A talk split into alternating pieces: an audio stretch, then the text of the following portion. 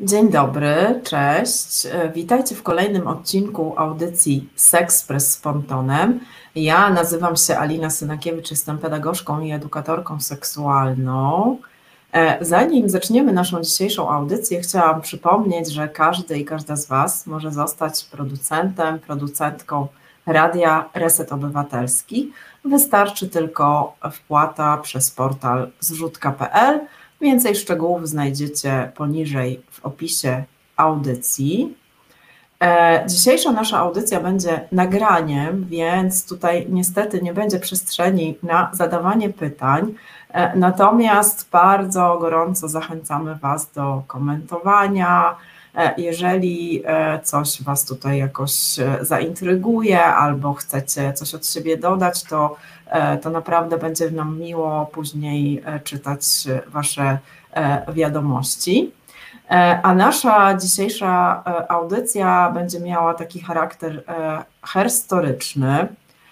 Będziemy dzisiaj rozmawiały o Polce, która ma, miała ogromny wpływ na rozwój dyskursu dotyczącego seksualności w Polsce. Mam na myśli oczywiście Michalinę Wisłocką.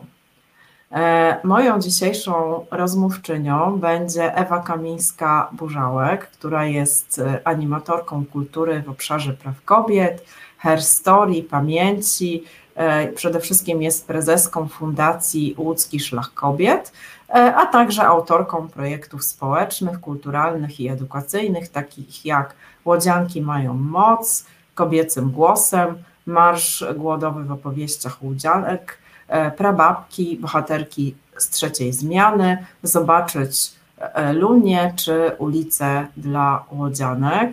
E, Ewo, bardzo Cię serdecznie witam.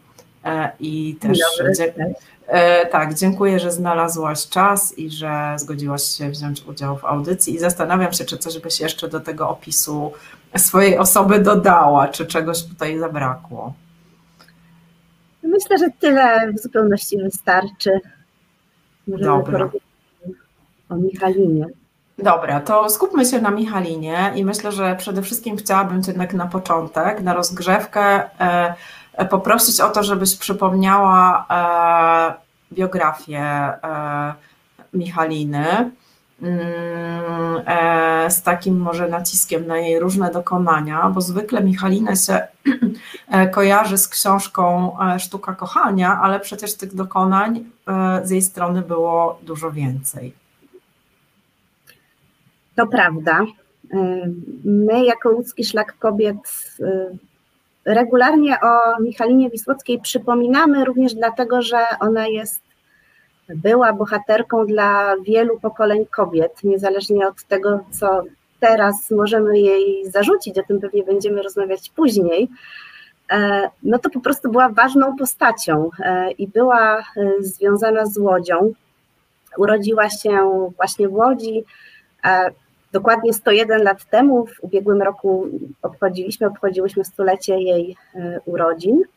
E, i przyszła na świat w rodzinie, w rodzinie nauczycielskiej e, na Bałutach, w takiej bardzo biednej, nędznej e, dzielnicy Łodzi, no przy czym sama wywodziła się z rodziny, która nie była bardzo biedna, ale nie była też jakaś specjalnie bogata. Ona to doświadczenia ze swojego dzieciństwa, właśnie z funkcjonowania na takim bałuckim podwórku, z kontaktów z dziećmi, opisała później we wspomnieniach. Także mamy dostępne, dostępną autobiografię właściwie Wisłockiej.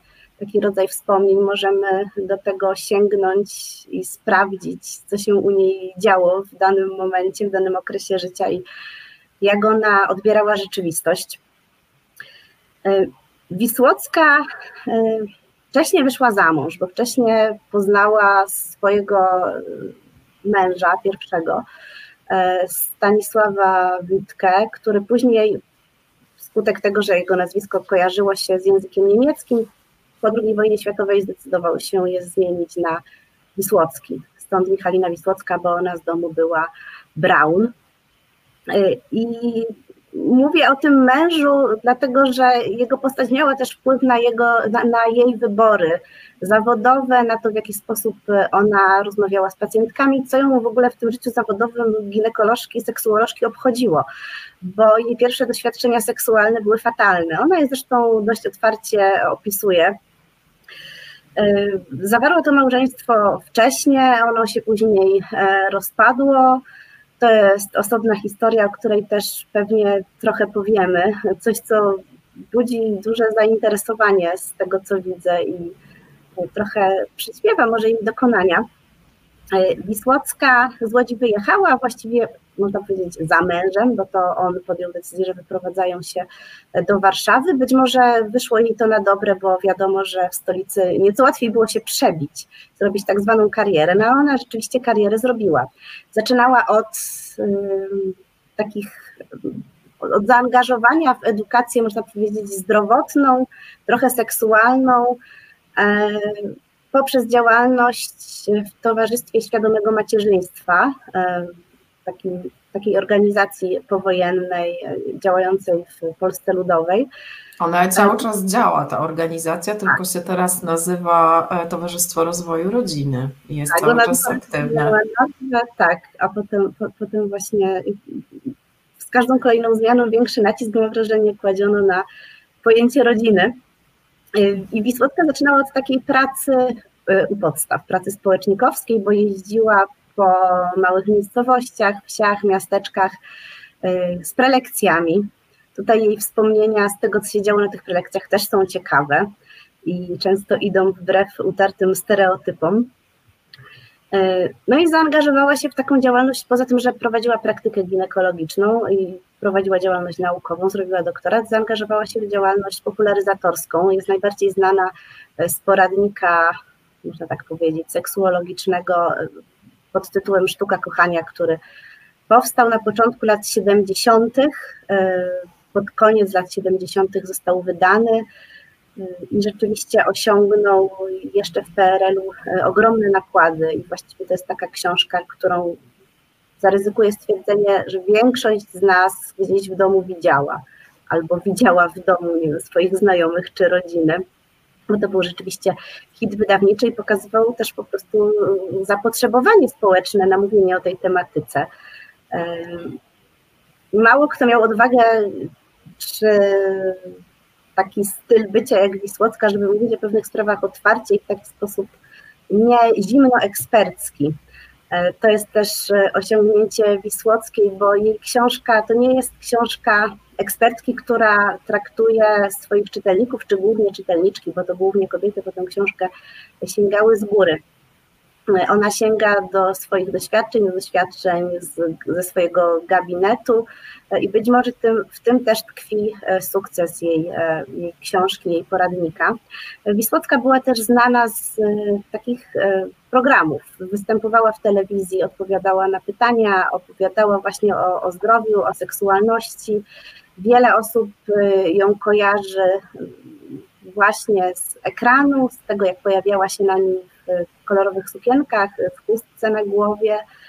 Pamiętam, jak byłam w kinie na filmie biograficznym o Wisłockiej, to było zdaje się 5 lat temu już, właśnie były, były na sali panie powiedzmy z pokolenia no, mojej, mojej babci czy moich ciotek i one E, wspominały, że pamiętają ją właśnie taką, jak przedstawiono ją w filmie, czyli tych kolorowych strojach i że rzeczywiście ona przyciągała przed ekrany e, rzesze osób, opowiadając o sprawach, o których wcześniej raczej milczano. Chociaż oczywiście nie można też powiedzieć, żeby Wisłocka była pierwszą osobą, która w ogóle tę tematykę podjęła, ale pierwszą osobą niewątpliwie, która zrobiła to w tak spektakularny sposób. Mm.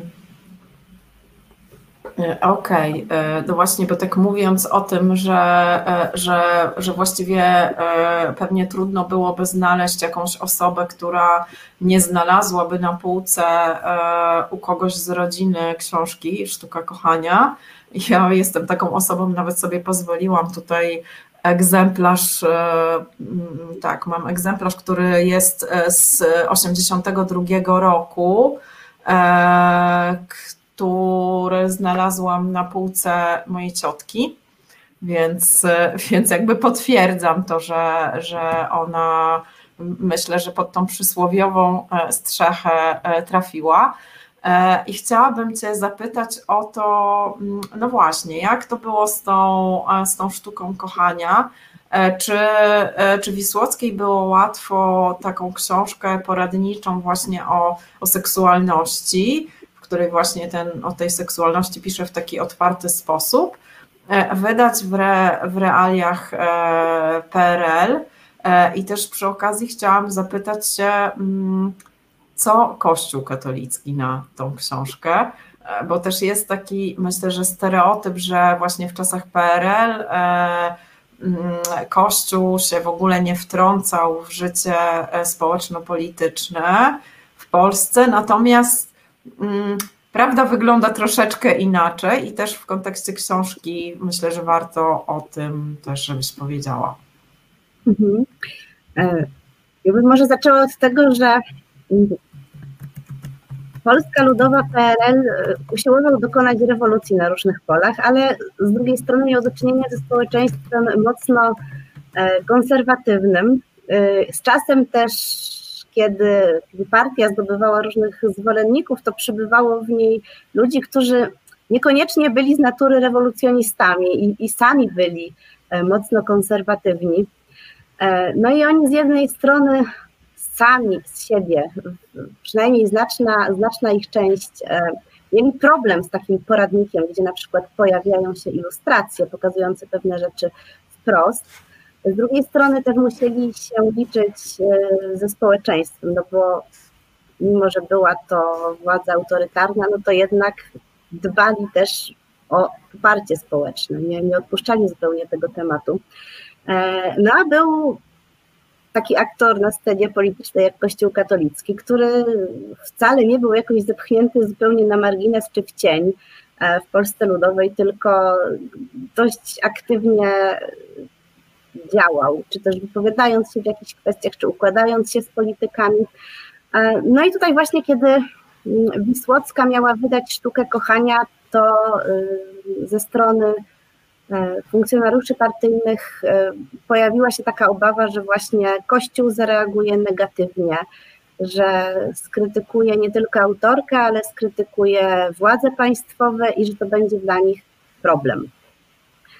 To z jednej strony, z drugiej strony, tak jak mówiłam, wielu działaczy było po prostu osobiście e, jakoś zdegustowanych czy przerażonych treściami, które pojawiły się w sztuce kochania i prostu mieli taki wewnętrzny opór, już niekoniecznie wynikający z wpływów kościoła bezpośrednich, e, taki opór, żeby, żeby to wydać. No i faktycznie książka Wisłockiej, jak to się mówi, leżakowała przez pewien czas w Komitecie Centralnym. Odbywały się e, różne negocjacje, dyskusje, co z tą książką zrobić, e, czy w ogóle można coś takiego wydawać w Polsce, czy można być może trochę ją przeredagować albo zmienić ilustrację. Rzeczywiście ilus... tutaj kwestia ilustracji była bardzo istotna, bo e, one były określane jako pornograficzne i e, zdecydowano, że zostaną, że zostaną jakby mm, pomniejszone i tak, żeby nie było szczegółów, może e, pokażę, tak, takiej wielkości ilustracje z pozycjami seksualnymi były w książce, e, bo rzeczywiście tak. kazano je pomniejszyć. Tak, także trwało te wszystkie rozmowy i, i wahania ze strony polityków trwały dość długo. W końcu wydawnictwo Iskry wydrukowało tę książkę, ale w momencie, kiedy oni ją wydrukowali, to ona już tak naprawdę funkcjonowała na rynku, ponieważ y, nastąpił wyciek y, z Komitetu Centralnego ponoć y, i książka była nielegalnie kopiowana, także nawet trudno w tej chwili ocenić, w jakim rzeczywiście nakładzie się rozeszła. Ten nakład oficjalny to już było kilka milionów. Poza tym były pirackie kopie. Ponoć sama Wisłocka w pewnym momencie, kiedy pojawiła się na jakimś straganie, otrzymała propozycję zakupu własnej książki tej, w tej pirackiej kopii. No i pojawiła się kwestia tego, jak ma wyglądać okładka, o tym chyba też powiemy. Tak, to, to może ja bym poprosiła realizatorkę właśnie, żeby pokazała e, okładkę, e, bo to jest moim zdaniem bardzo ciekawe też e, E, taki ciekawy wątek, jak, jak musiały, jakie okładki kiedyś musiały mieć książki o seksie. No musiała być ma małżeństwo, młoda para, tak? Żeby, tak. żeby tutaj e, było wiadomo, że chociaż to jest książka o seksie, gdzie są odważne treści, to że jednak, jednak to jest książka kierowana do małżonków, więc, więc taka okładka była. To jest pierwsze, ta okładka była pierwszego wydania, natomiast ta okładka, którą ja mam, E, myślę, że tak, 4 lata później się ukazała.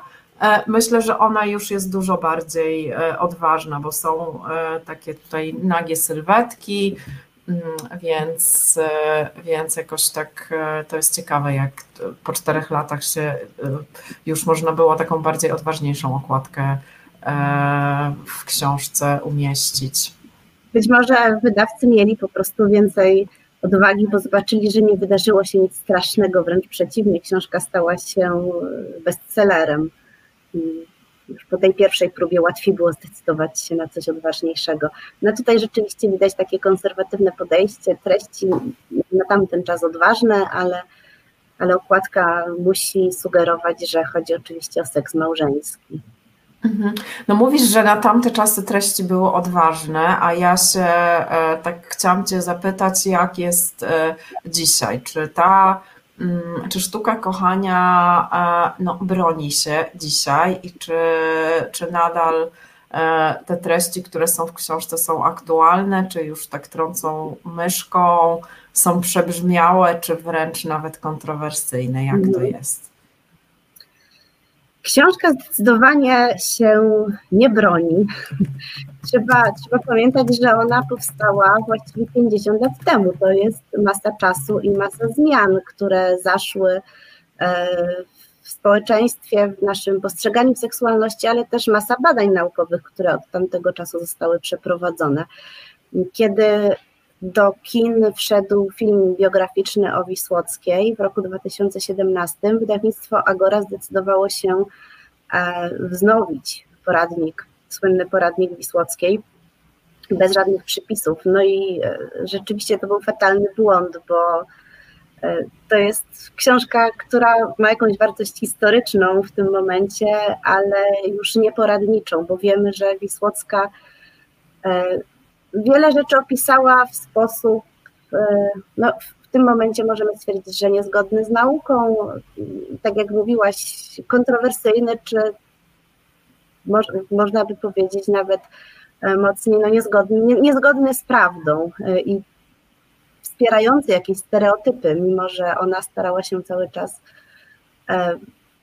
na przykład walczyć w jakiś sposób o lepszą sytuację kobiet, to pewne stereotypy na, na ich temat w tej książce e, podtrzymuje. No i o co chodzi konkretnie?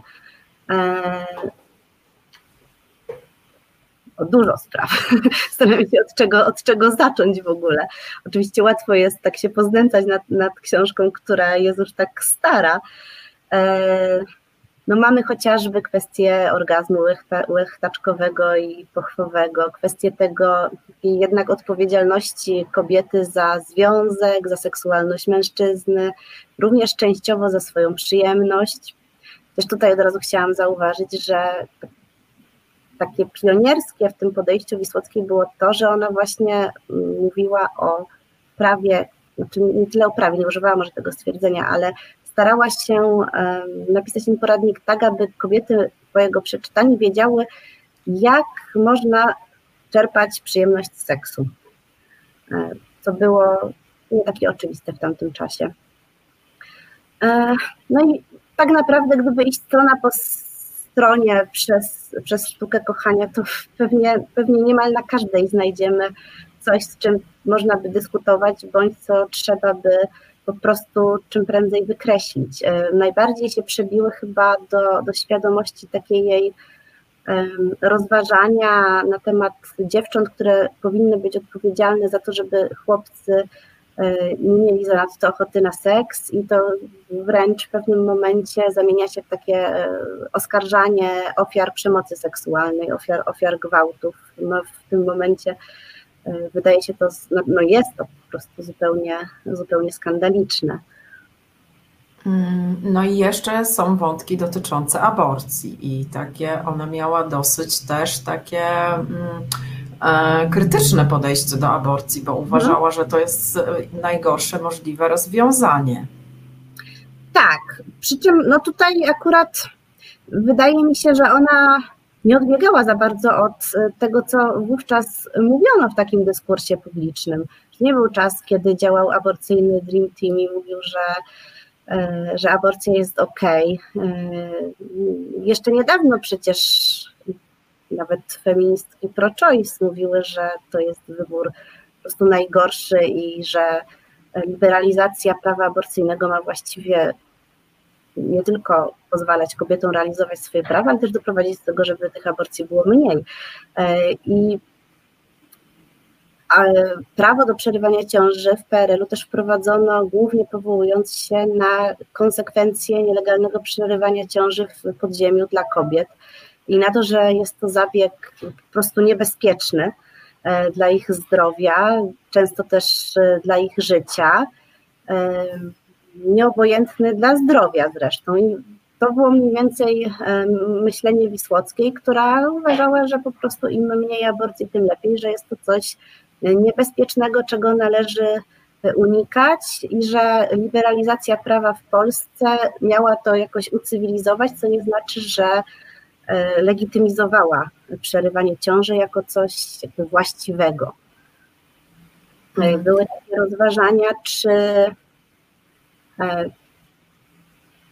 czy Wisłocka szłaby w protestach, w czarnych protestach w 2016 roku, nie wiemy tego, bo nie możemy już jej o to zapytać. Mi się wydaje, że mimo wszystko tak, że nie była aż tak konserwatywna i że no, była przecież zwolenniczką właśnie liberalnego prawa mimo wszystko. Mimo, że samego zabiegu przerywania ciąży, że pisała o nim jako o czymś właśnie złym. Tutaj były mm kwestie, to jak ona oceniała sam zabieg, ale też mówiła o tym bardziej z punktu widzenia zdrowia. Też w latach 60. to wyglądało trochę inaczej niż dzisiaj, więc to, to też należałoby wziąć pod uwagę przy ocenie jej poglądów na ten temat. Mhm. No. Mm, zmierzamy tak mniej więcej do połowy naszej, naszej dzisiejszej audycji, więc pomyślałam, że zrobimy sobie teraz e, krótką przerwę e, muzyczną. E, więc poprosimy o, e, tak, poprosimy o piosenkę mm, i po przerwie wrócimy i będziemy kontynuować rozmowę.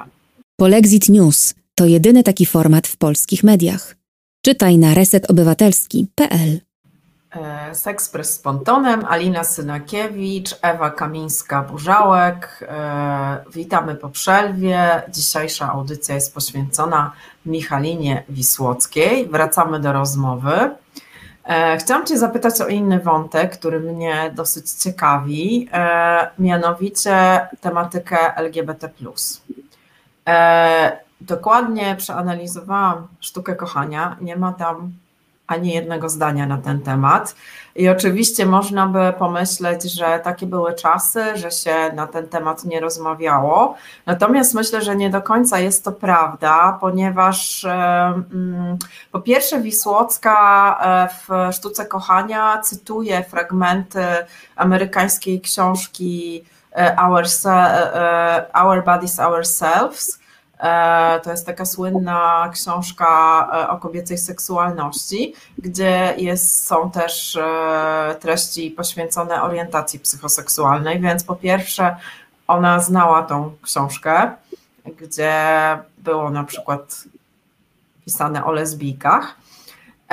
No a druga rzecz jest taka, że jej koledzy po fachu, inni seksuolodzy z jej pokolenia, pisali na ten temat. Co prawda, e, no jak dzisiaj patrzymy na te teksty, to oczywiście one nie są zgodne z tym, e, co się ze stanem wiedzy naukowej, czy w ogóle z podejściem do seksualności, czy do tematyki LGBT. Natomiast te treści się pojawiały i zastanawiam się, czy masz jakąś wiedzę na temat tego, czy w ogóle są w jakichś innych materiałach czy opracowaniach, e, czy może w jakichś nagraniach z nią jakieś treści dotyczące na przykład homoseksualności?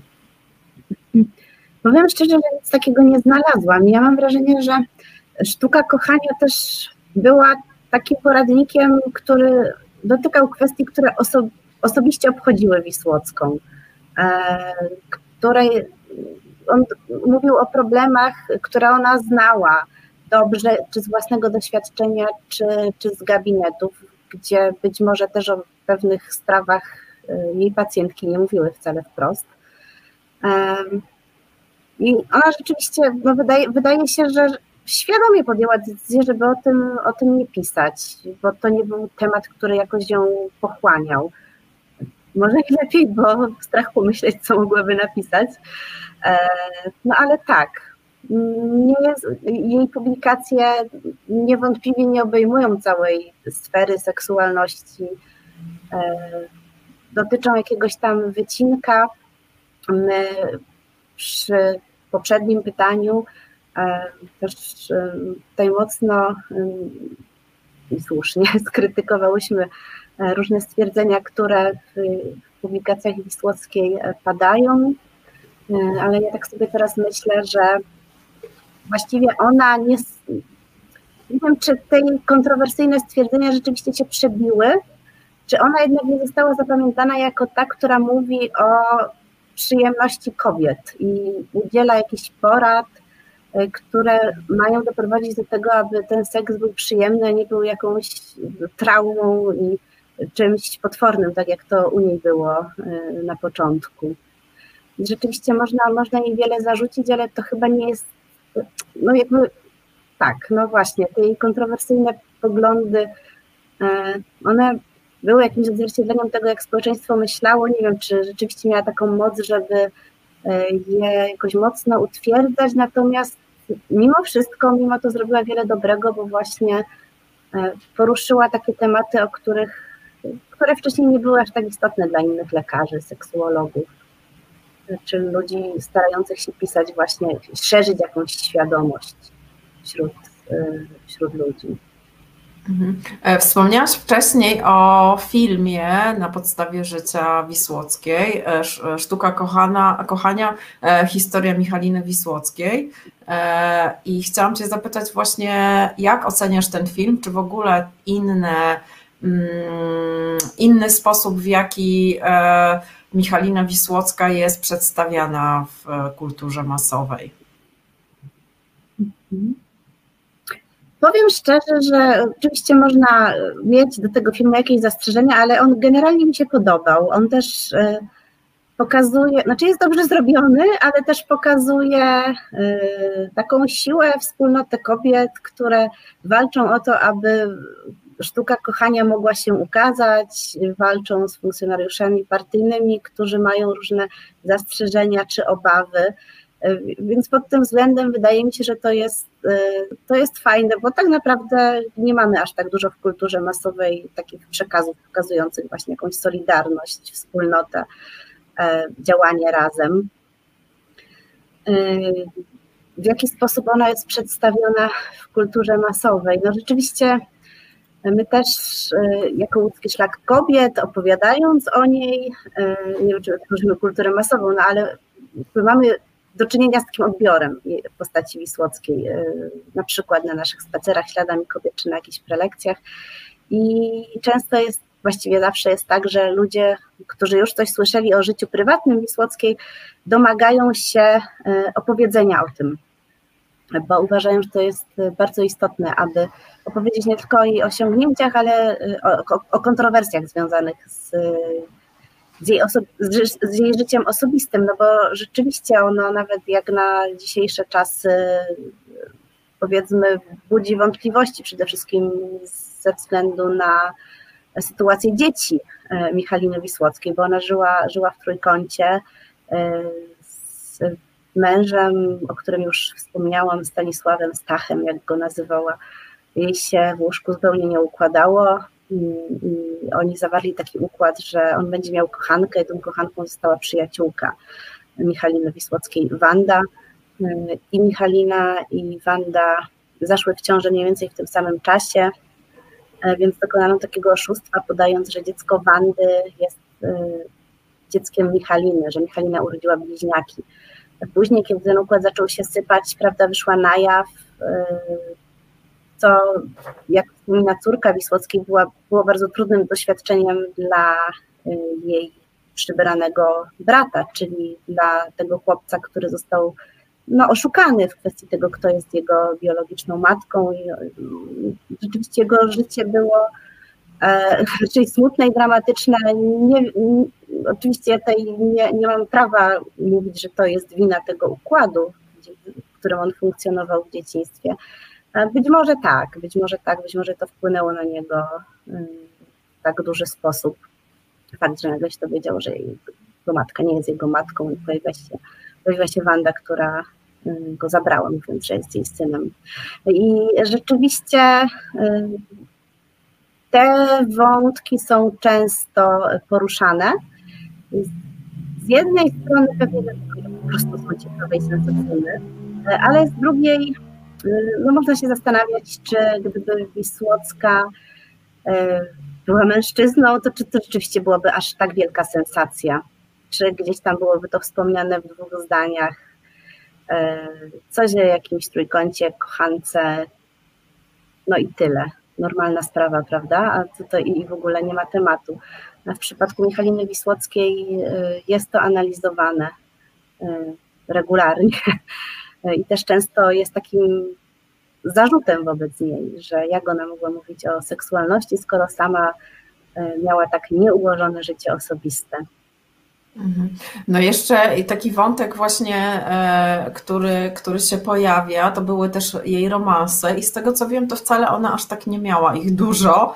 E, natomiast e, też jest taka opinia, że gdyby nie te romanse, to na przykład sztuka kochania by nie powstała. Ja nie wiem, czy, czy to jest, czy się z tym zgodzisz, czy to jest znowu taki. Mm, E, taki sposób myślenia, że, e, że osiągnięcia kobiet się ocenia przez pryzmat ich e, jakiegoś życia prywatnego, czy mężczyzn, którzy się pojawiają w ich życiu, bo tak się zastanawiam, czy na przykład przy okazji mm, omawiania dokonań Zygmunta Freuda, który chyba też miał dosyć niepoukładane życie seksualne, E, czy, czy jakieś związkowe, czy, się, czy, czy też jest taki duży, fokus na ten, e, na ten wątek? No właśnie, moim zdaniem zdecydowanie tutaj płeć Wisłockiej ma znaczenie i e, po pierwsze te wątki osobiste są bardziej widoczne, pokazywane, chętnie się o niej dyskutuje. Ja też mam wrażenie, że my od kobiet w ogóle wymagamy jakoś więcej e, i że Wisłocka jest tak mocno krytykowana, chociaż wielu seksuologów z jej pokolenia też należałoby z punktu widzenia dzisiejszej wiedzy mocno skrytykować, ale jakoś nie budzą takiego, takiego zainteresowania. E, ja zgadzam się z tym, że sztuka kochania jest, krótko mówiąc, kolokwialnie mówiąc, ramotą, że jest to w dużej mierze szkodliwa lektura dzisiaj. E, no ale też się zastanawiam, czy nie warto mimo wszystko docenić jakiejś zmiany, którą ona wprowadziła i czy, czy to nie jest tak, że my za bardzo się czy, czy, my nie oczekujemy, że te nasze bohaterki, jakieś e, kobiety, które dokonywały zmian w przeszłości, będą po prostu kryształowe i wszystkie ich poglądy będą odpowiadać naszym dzisiejszym standardom, co jest oczywiście niemożliwe. W ten sposób po prostu odrzucamy praktycznie każdą z nich, bo nawet najbardziej zasłużone emancypantki miały, można im wyciągnąć jakieś wypowiedzi czy poglądy, które nie będą się nam podobać. Mhm.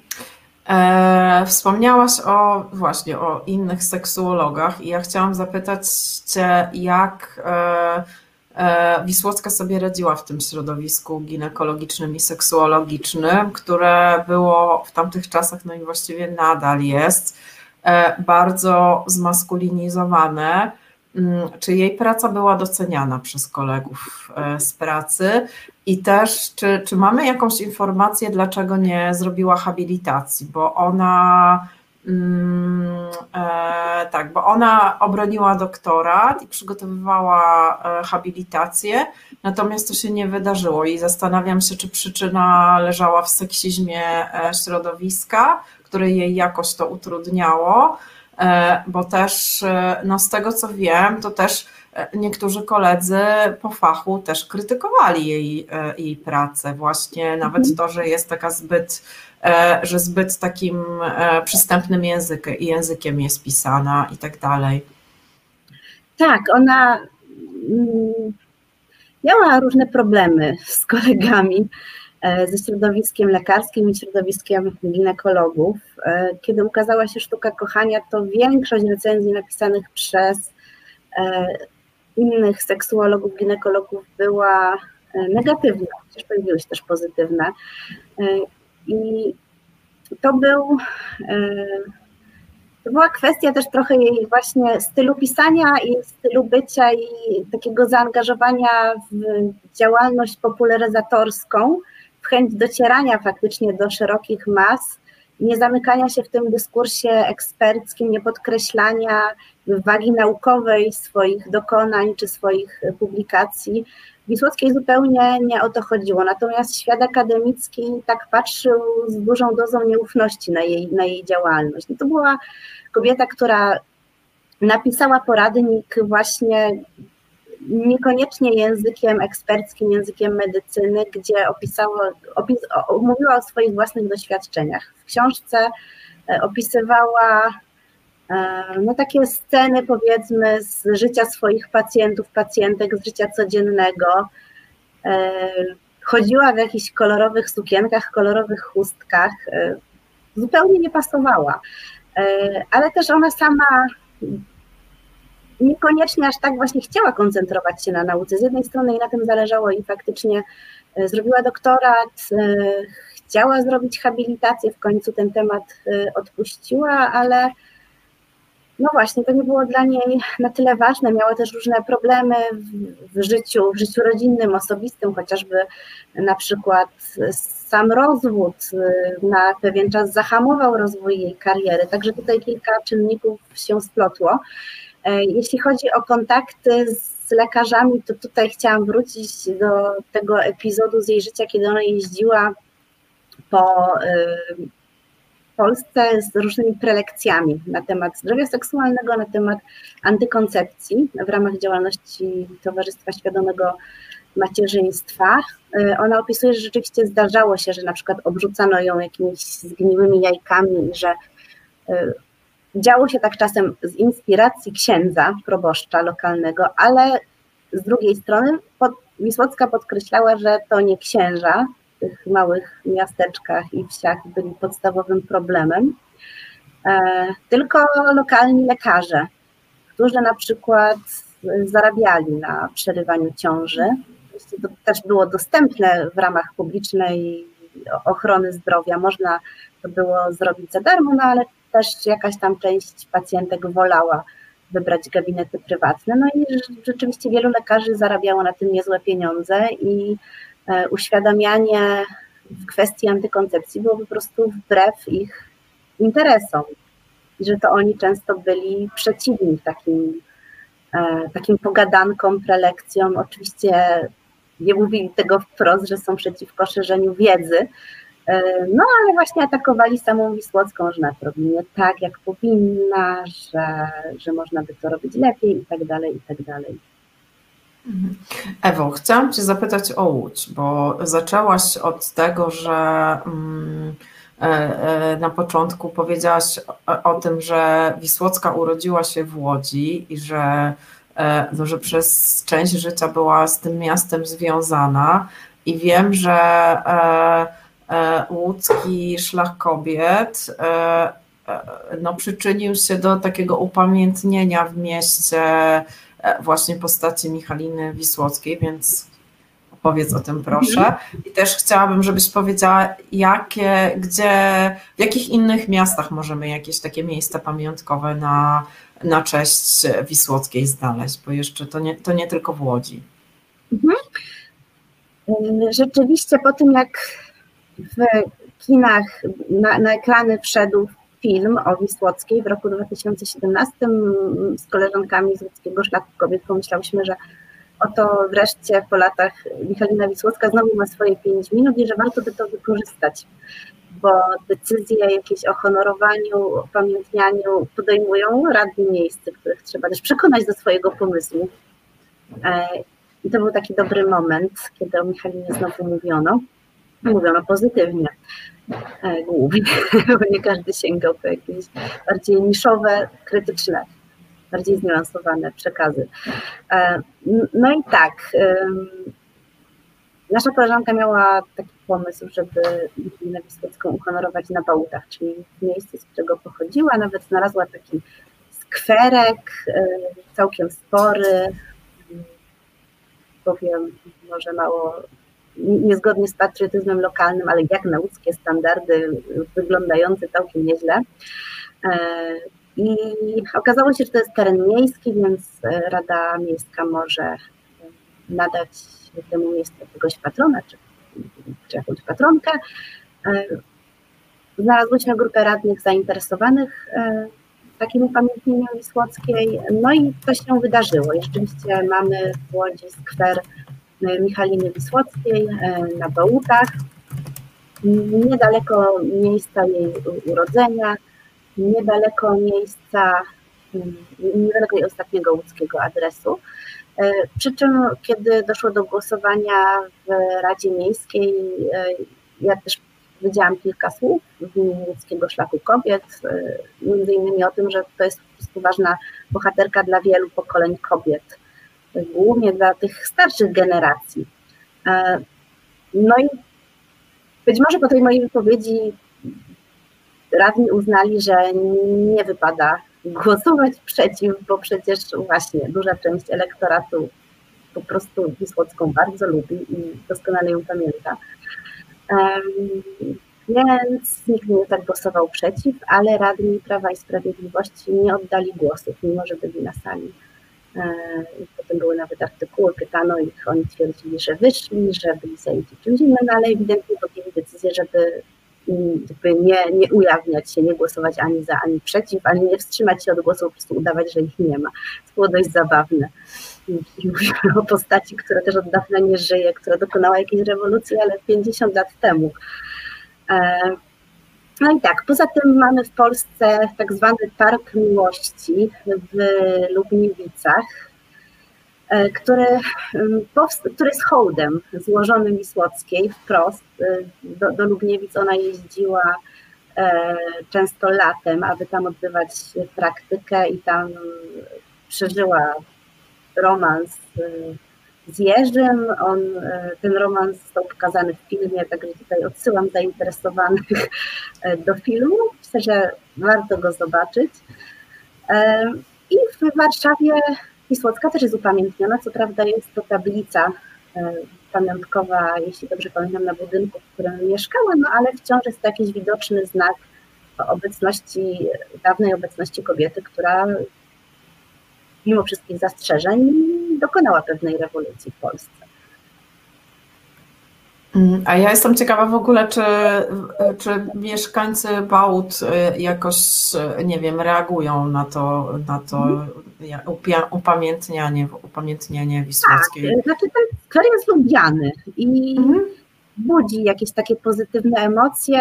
Mieszkańcy okoliczni od kilku lat walczą w budżecie obywatelskim o to, żeby y, uruchomić ponownie fontannę, która tam lata temu powstała w czynie społecznym, po czym została wyłączona. To są niestety duże pieniądze, więc to nie jest prosta sprawa, ale wiemy, że bez zupełnie naszej inspiracji czy jakichkolwiek komentarzy na ten temat, oni w tym roku stwierdzili, że trzeba zwiększyć szanse tego projektu, nadając mu e, nazwę Fontanna Miłości w Michaliny Wisłockiej. Także ta nazwa żyje. To nie jest tak, że jest, jest tabliczka i nikt jej nie zauważa.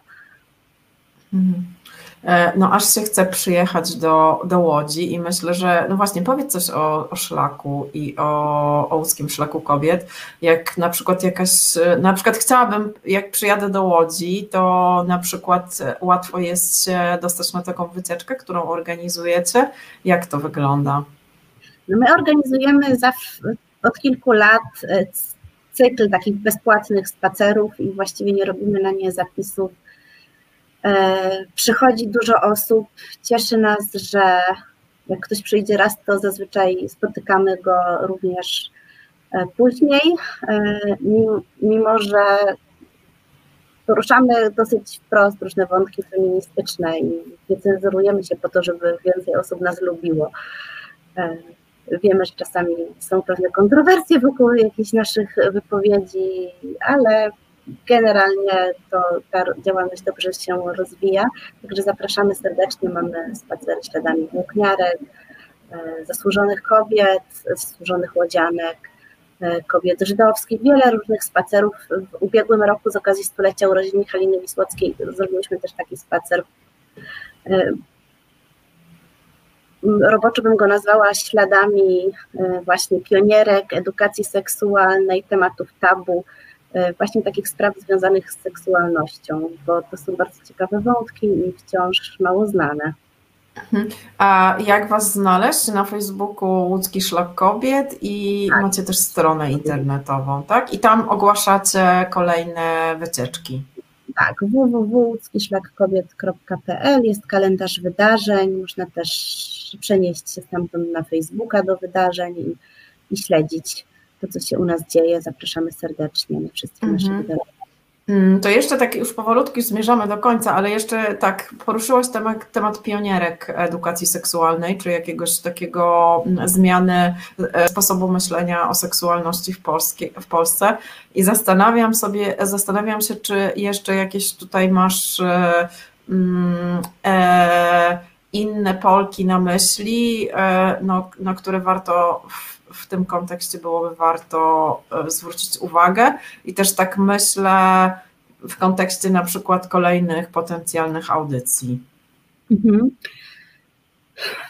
No, poza Ireną Krzywicką, o której pewnie wszyscy słyszeli, to taką na pewno ciekawą postacią e, była e, sufrażystka również Justyna Tylicka-Budzińska, która no, między innymi była w takiej słynnej delegacji Józefa Piłsudskiego krótko przed podpisaniem przez niego dekretu o prawach wyborczych, który to przyznawał e, te prawa również kobietom e, w niepodległej Polsce. Postać bardzo interesująca, e, działająca na różnych polach, także lekarka i jedna z twórczyń i propagatorek poradni świadomego macierzyństwa w Warszawie, przedwojennej poradni e, pierwszej tego typu. Tutaj jeszcze wrócę trochę do Łodzi, bo ta poradnia warszawska była pionierska, e, ale ona była finansowana ze środków prywatnych. W Łodzi mieliśmy, miałyśmy pierwszą poradnię finansowaną e, ze środków miejskich, czyli takiej grupie społeczników udało się to wywalczyć, co wcale nie było proste, zwłaszcza, że to byli w dużej mierze Żydzi i Żydówki, którzy musieli się wierzyć z antysemityzmem i z takimi zarzutami, że chcą po prostu podkopać polską demografię i szerzyć informacje o zapobieganiu ciąży, że to jest tak naprawdę działanie podstępne, a nie na rzecz dobra i, i zdrowia e, mieszkańców mieszkanek Łodzi. Także no przede wszystkim myślę, że Justyna Tylicka-Budzińska, nie wiem, czy ona w ogóle ma jakąś biografię, e, może, być może kiedyś została opisana, ale dawno temu, a wypadałoby e, do tej postaci wrócić, bo jest super ciekawa i po prostu była ważną osobą z dużymi osiągnięciami. Mhm. Ja w ogóle też sobie pomyślałam, że taką ciekawą postacią w tym kontekście jest Irena Sendlerowa, bo ją się kojarzy głównie jako osobę, która uratowała ratowała żydowskie dzieci, a ona też w czasach um, przedwojennych też się zajmowała krzewieniem edukacji seksualnej i też edukowała swoje pacjentki, e, często kobiety, które no, były no, z takich ubogich środowisk, e, e, na takie tematy właśnie związane z rozrodczością, z antykoncepcją i tak dalej, bo ona widziała, że jest jakaś taka duża, duża potrzeba. Mm, mhm. Myślę, że. Mhm. Jeśli zerkniemy do jakichś dokumentów związanych z tymi poradniami świadomego macierzyństwa czy jakimiś towarzystwami przedwojennymi, to tam znajdziemy mnóstwo nazwisk, y, które też często kojarzymy z zupełnie innymi sprawami. Myślę, że to jest historia, historia warta opisania. Mhm. E, Ewo, e, mam na koniec jeszcze takie pytanie. Czy jest coś takiego o, o Wisłockiej, o co nie zapytałam, a co chciałabyś, żeby w audycji wybrzmiało? Jakiś wątek z jej życia albo hmm. jakiś. Nic mi nie przychodzi do głowy. Ja cały czas, kiedy o niej myślę, zdaję sobie sprawę, że ona nie jest bohaterką dla współczesnych kobiet, tak, tak bym powiedziała, e, ale z drugiej strony, e, jak już mówiłam w czasie tej audycji, nie znęcałabym się nad nią aż tak bardzo i nad tymi treściami, które ona w latach 70. podawała, bo mimo, mimo naszych licznych zastrzeżeń ona zrobiła wiele. Ona nie była kobietą, która chciała zmienić jakoś rewolucyjnie rzeczywistość, natomiast chciała pomóc kobietom funkcjonować w tej rzeczywistości w dużej mierze konserwatywnej, w której one żyły. Tak bym tę postać podsumowała. Mhm. Okej, okay. dziękuję Ci w takim razie bardzo za rozmowę i dziękuję Państwu za uwagę i zapraszam do słuchania, oglądania kolejnych naszych e, audycji. Do widzenia. Dziękuję, do widzenia.